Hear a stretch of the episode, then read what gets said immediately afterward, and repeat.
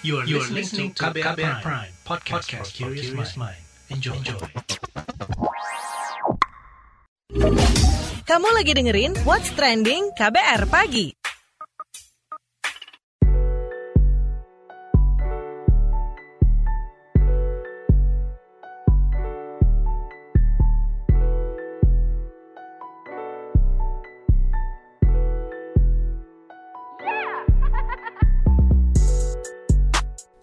Pagi, siaran pagi radio paling update. Selamat pagi, apa kabar Anda hari ini di hari Selasa 30 November 2021?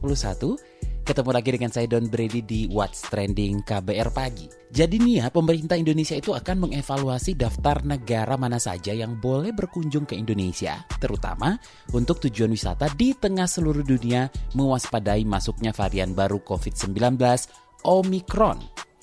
Hal ini diungkapkan Menteri Pariwisata dan Ekonomi Kreatif Sandiaga Uno saat konferensi pers di Jakarta hari Senin kemarin.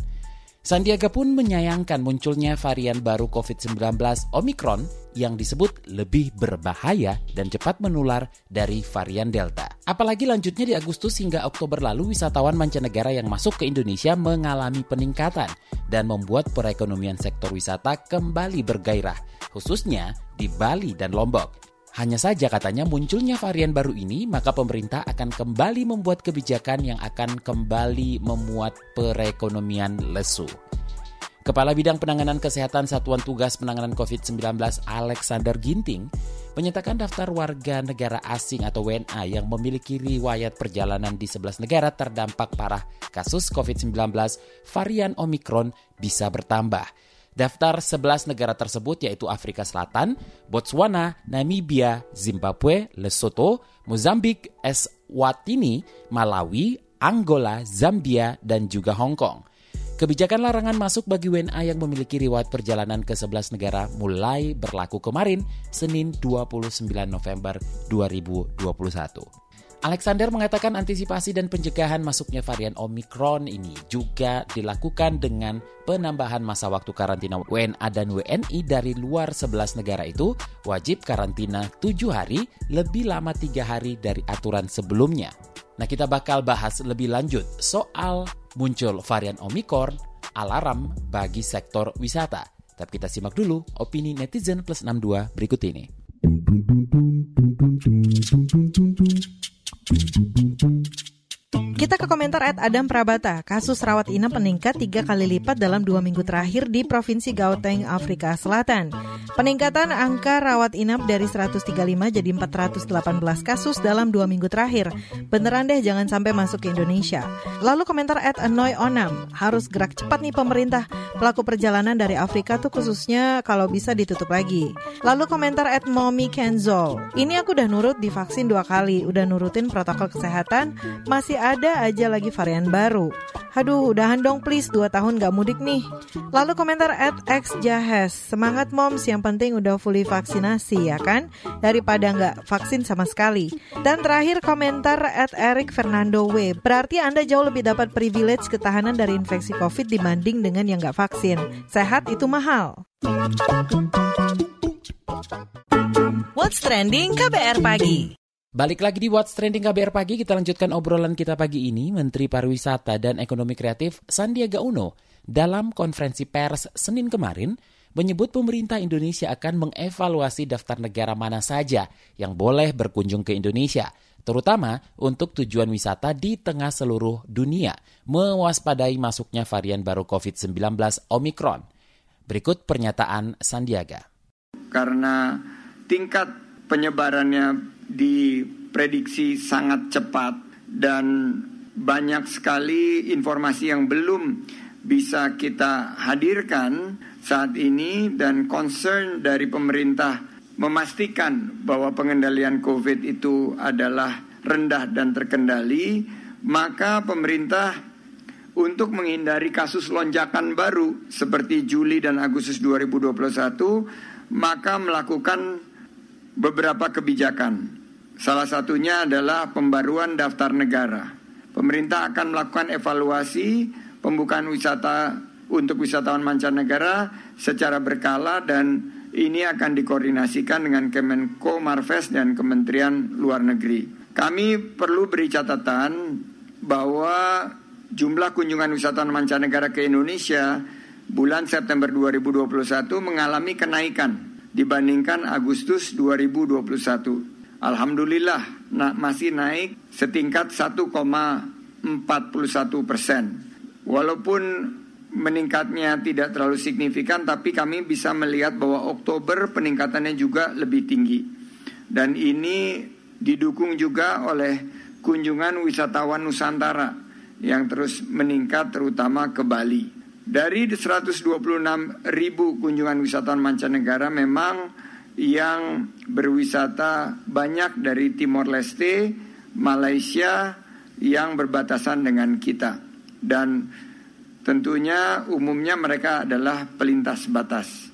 Sedangkan terkait pembukaan pintu kedatangan internasional di Bali, walaupun sudah ada berita baik yaitu Garuda akan melaksanakan penerbangan langsung dari Haneda Tokyo ke Bali dengan beberapa wisatawan dengan menggunakan direct flight.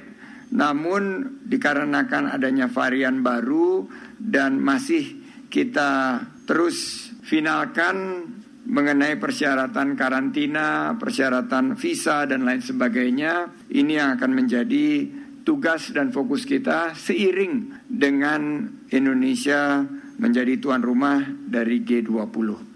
Nah, menurut ahli epidemiologi dari Universitas Griffith Australia di Kibudiman, varian Omicron berpotensi lebih infeksius dan menular ketimbang varian Delta.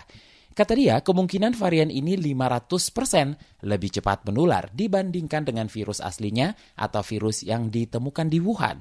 Padahal sebagai perbandingan, varian Delta itu saja 100% lebih cepat menular daripada varian Wuhan. Berikut pernyataannya kepada KBR. Hal yang harus kita perhatikan dan seriusnya adalah bahwa varian baru ini memiliki banyak potensi yang sangat besar kemungkinan bisa melibas dominasi varian Delta. Antara lain bahwa ditemukan paling banyak sekali mutasi di spike proteinnya atau di permukaan dari virus ini yang kurang lebih berjumlah 32 mutasi. Dan sejauh ini merupakan mutasi terbanyak dan yang juga menguatirkannya selain bahwa mutasi itu juga ada di kurang lebih 9 mutasi itu ada ditemukan di varian of concern lain seperti alpha, delta, gamma, delta, beta. Ini pada varian baru ini ada banyak mutasi lain yang relatif baru yang kecenderungannya akan berpotensi memperkuat transmisinya atau memperkuat uh, sifat infeksinya, infeksiusnya maupun kecepatan penularannya. Salah satu yang menguatirkan dari sisi epidemiologi adalah bahwa ada eh, sifat lebih mudah menginfeksinya ini kemungkinan ya. Ini pun saya harus sampaikan ini adalah data awal yang harus kita cermati, tapi ini merupakan peringatan karena kemungkinan 500% lebih lebih cepat menular dibandingkan ini dibandingkan mana dengan virus asli atau virus liar yang ditemukan di Wuhan. Sebagai gambaran delta itu 100% lebih cepat menular daripada varian liar atau virus liar di Wuhan. Dan kalau 500% tentu ini menjadi berita yang sangat-sangat harus kita waspadai. What's trending KBR pagi? Newsbeat. Afrika Selatan merasa dihukum oleh Organisasi Kesehatan Dunia WHO karena terdeteksinya varian COVID-19 Omicron seperti dilansir AFP. Menyusul penemuan varian Omicron, sejumlah negara di dunia melarang penerbangan dari Afrika Selatan. Beberapa negara ini adalah Inggris, Singapura, Israel, Jepang, Jerman, Italia, dan negara-negara lainnya. Pelarangan pendatang dari Afrika Selatan masuk ke beberapa negara di dunia ini diakibatkan kekhawatiran meningkatnya kasus COVID-19 akibat varian Omicron. Varian ini dikatakan lebih menular daripada strain Delta yang dominan. Munculnya rencana reformasi hukum keamanan yang dianggap kontroversial, ribuan anggota kepolisian di Madrid, Spanyol melakukan aksi protes. Pengunjuk rasa menyampaikan keluhannya mengenai kurangnya perlindungan terhadap aparatur negara dan merasa para pelanggar hukum di Spanyol lebih dilindungi. Padahal orang-orang itu melakukan pelanggaran hukum. Perdana Menteri Spanyol Pedro Sanchez diminta mendengarkan aspirasi dari para polisi dan tidak mengambil resiko yang dapat mencelakai kehidupan mereka. Amerika Serikat berencana melakukan konferensi tingkat tinggi KTT tentang demokrasi pada 9 hingga 10 Desember 2021. Konferensi ini digadang-gadang mengecualikan Tiongkok dan Rusia dalam pertemuan secara daring tersebut. Diplomat dari Tiongkok dan Rusia memprotes hal tersebut dan menganggap persoalan ini sebagai perang dingin. Melansir National Journal, pihak Tiongkok dan Rusia menganggap acara yang diinisiasi Joe Biden dapat menimbulkan keretakan hubungan antar negara di dunia. Sebab ini adalah pertemuan global yang seharusnya menyertakan semua pihak. Sebelumnya, Departemen Luar Negeri Amerika Serikat mengeluarkan 100 daftar negara yang diundang dan Rusia serta Tiongkok tak masuk dalam jajaran negara di daftar tersebut.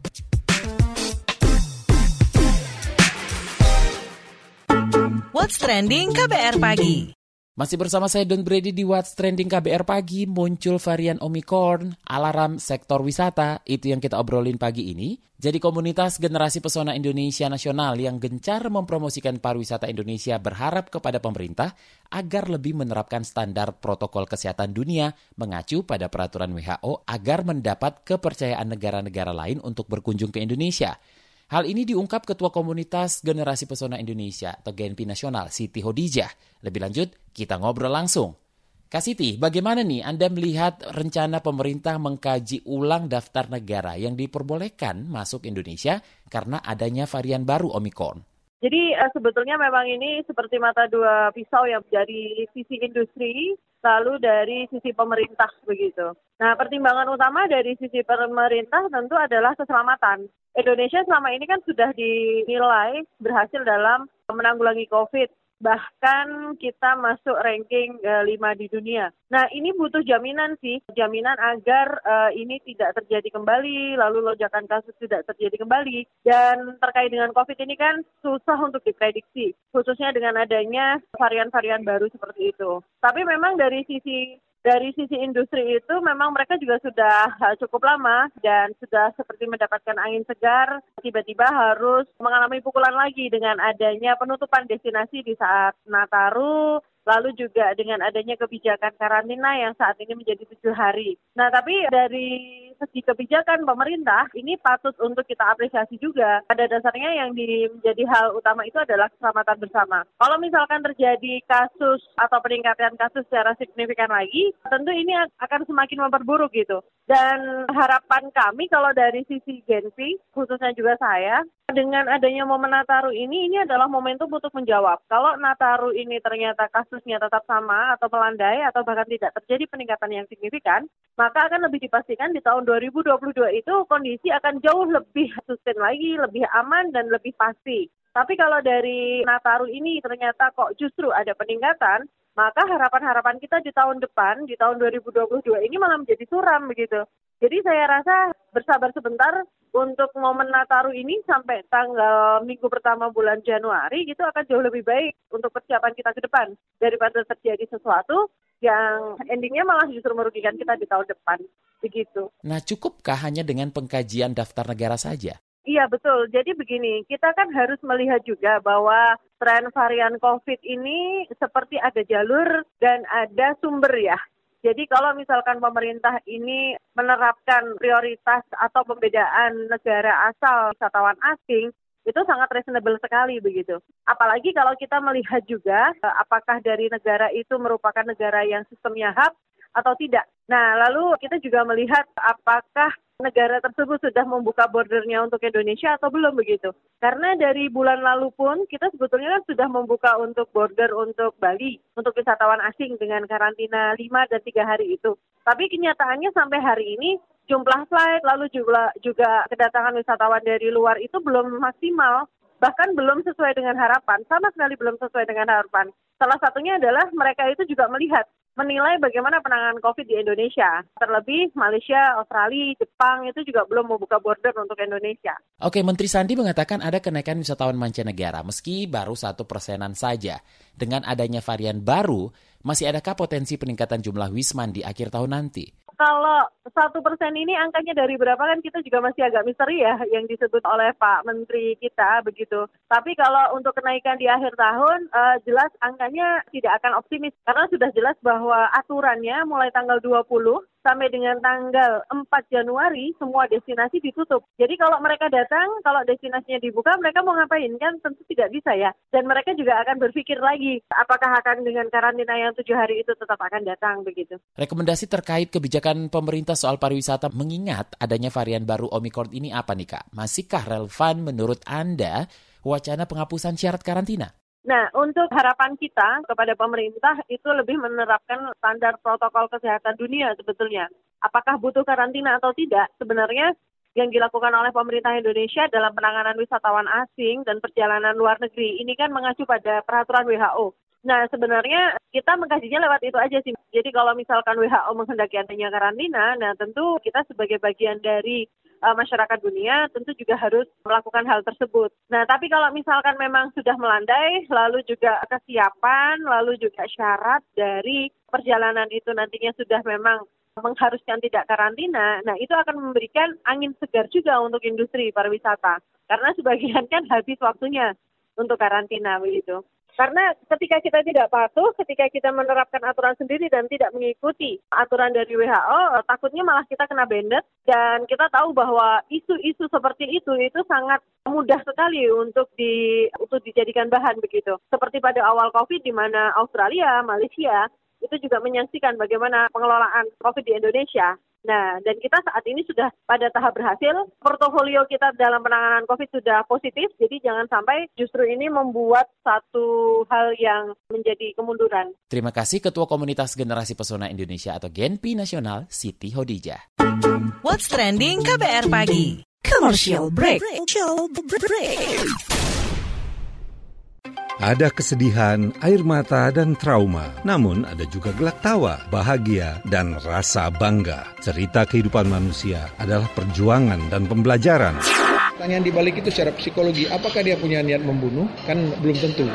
Saya kaget ketika ada konflik sesama orang Madura sendiri mengatasnamakan aliran keagamaan. Sejak itu, warga Syiah harus mengungsi sampai sekarang. Untuk kehidupan saya pada waktu itu aja nggak menentu kan. Boro-boro mikirin untuk perpustakaan gitu. Saga, cerita tentang nama, peristiwa, dan fakta. Liputan khas KBR ini telah memenangkan berbagai penghargaan nasional dan internasional. Anda sedang mendengarkan program Saga Produksi KBR. Simak di program Buletin Pagi pukul 6 waktu Indonesia Barat, Buletin Sore pukul 16 waktu Indonesia Barat, dan KBR Pagi pukul 7 waktu Indonesia Barat. Dengarkan Saga di radio jaringan KBR di Nusantara atau streaming di kbr.id. Saga juga hadir dalam bentuk podcast di kbrprime.id. KBR Inspiratif Terpercaya. What's Trending KBR Pagi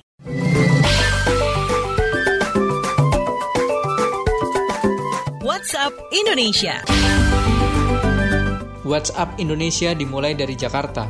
Ramainya kasus penyebaran varian baru COVID-19 Omikron di dunia membuat Ketua Satgas COVID-19 dari Pengurus Besar Ikatan Dokter Indonesia atau PBID, Zubairi Jurban, meminta pemerintah berhati-hati dan tidak gegabah. Menurut cuitan Zubairi di Twitter, varian Omikron ini telah memancing reaksi dunia dengan mengambil langkah pelarangan penerbangan beberapa negara Afrika. Ia menganggap seharusnya Indonesia bisa memberlakukan pembatasan akses penerbangan dari dan ke negara tertentu untuk mencegah masuknya varian Omikron.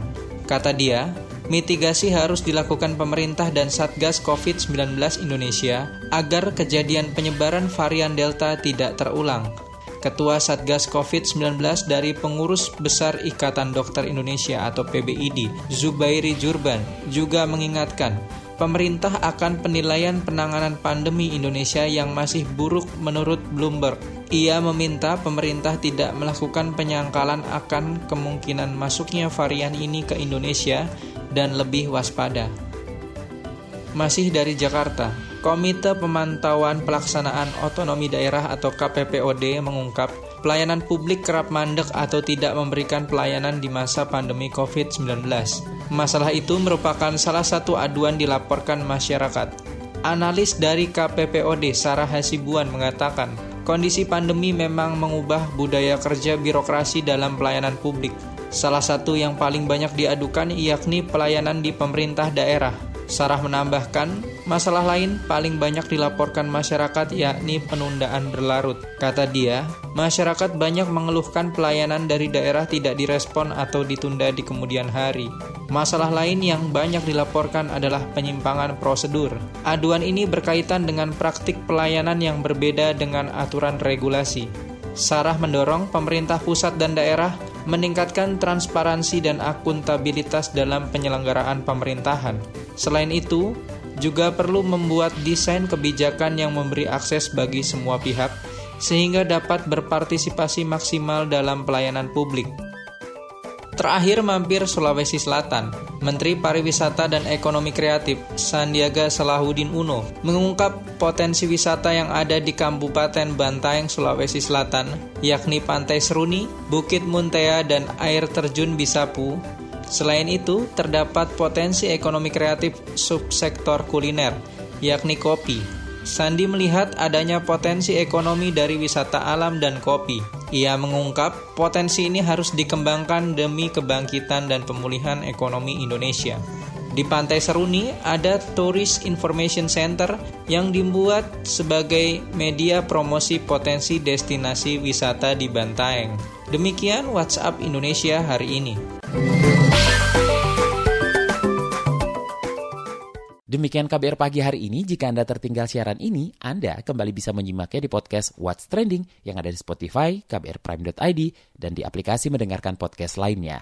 Don Brady undur diri besok, kita ketemu lagi. Stay safe. Bye-bye. Terima kasih ya sudah dengerin What's Trending KBR Pagi. KBR Prime, cara asik mendengar berita. KBR Prime, podcast for curious mind.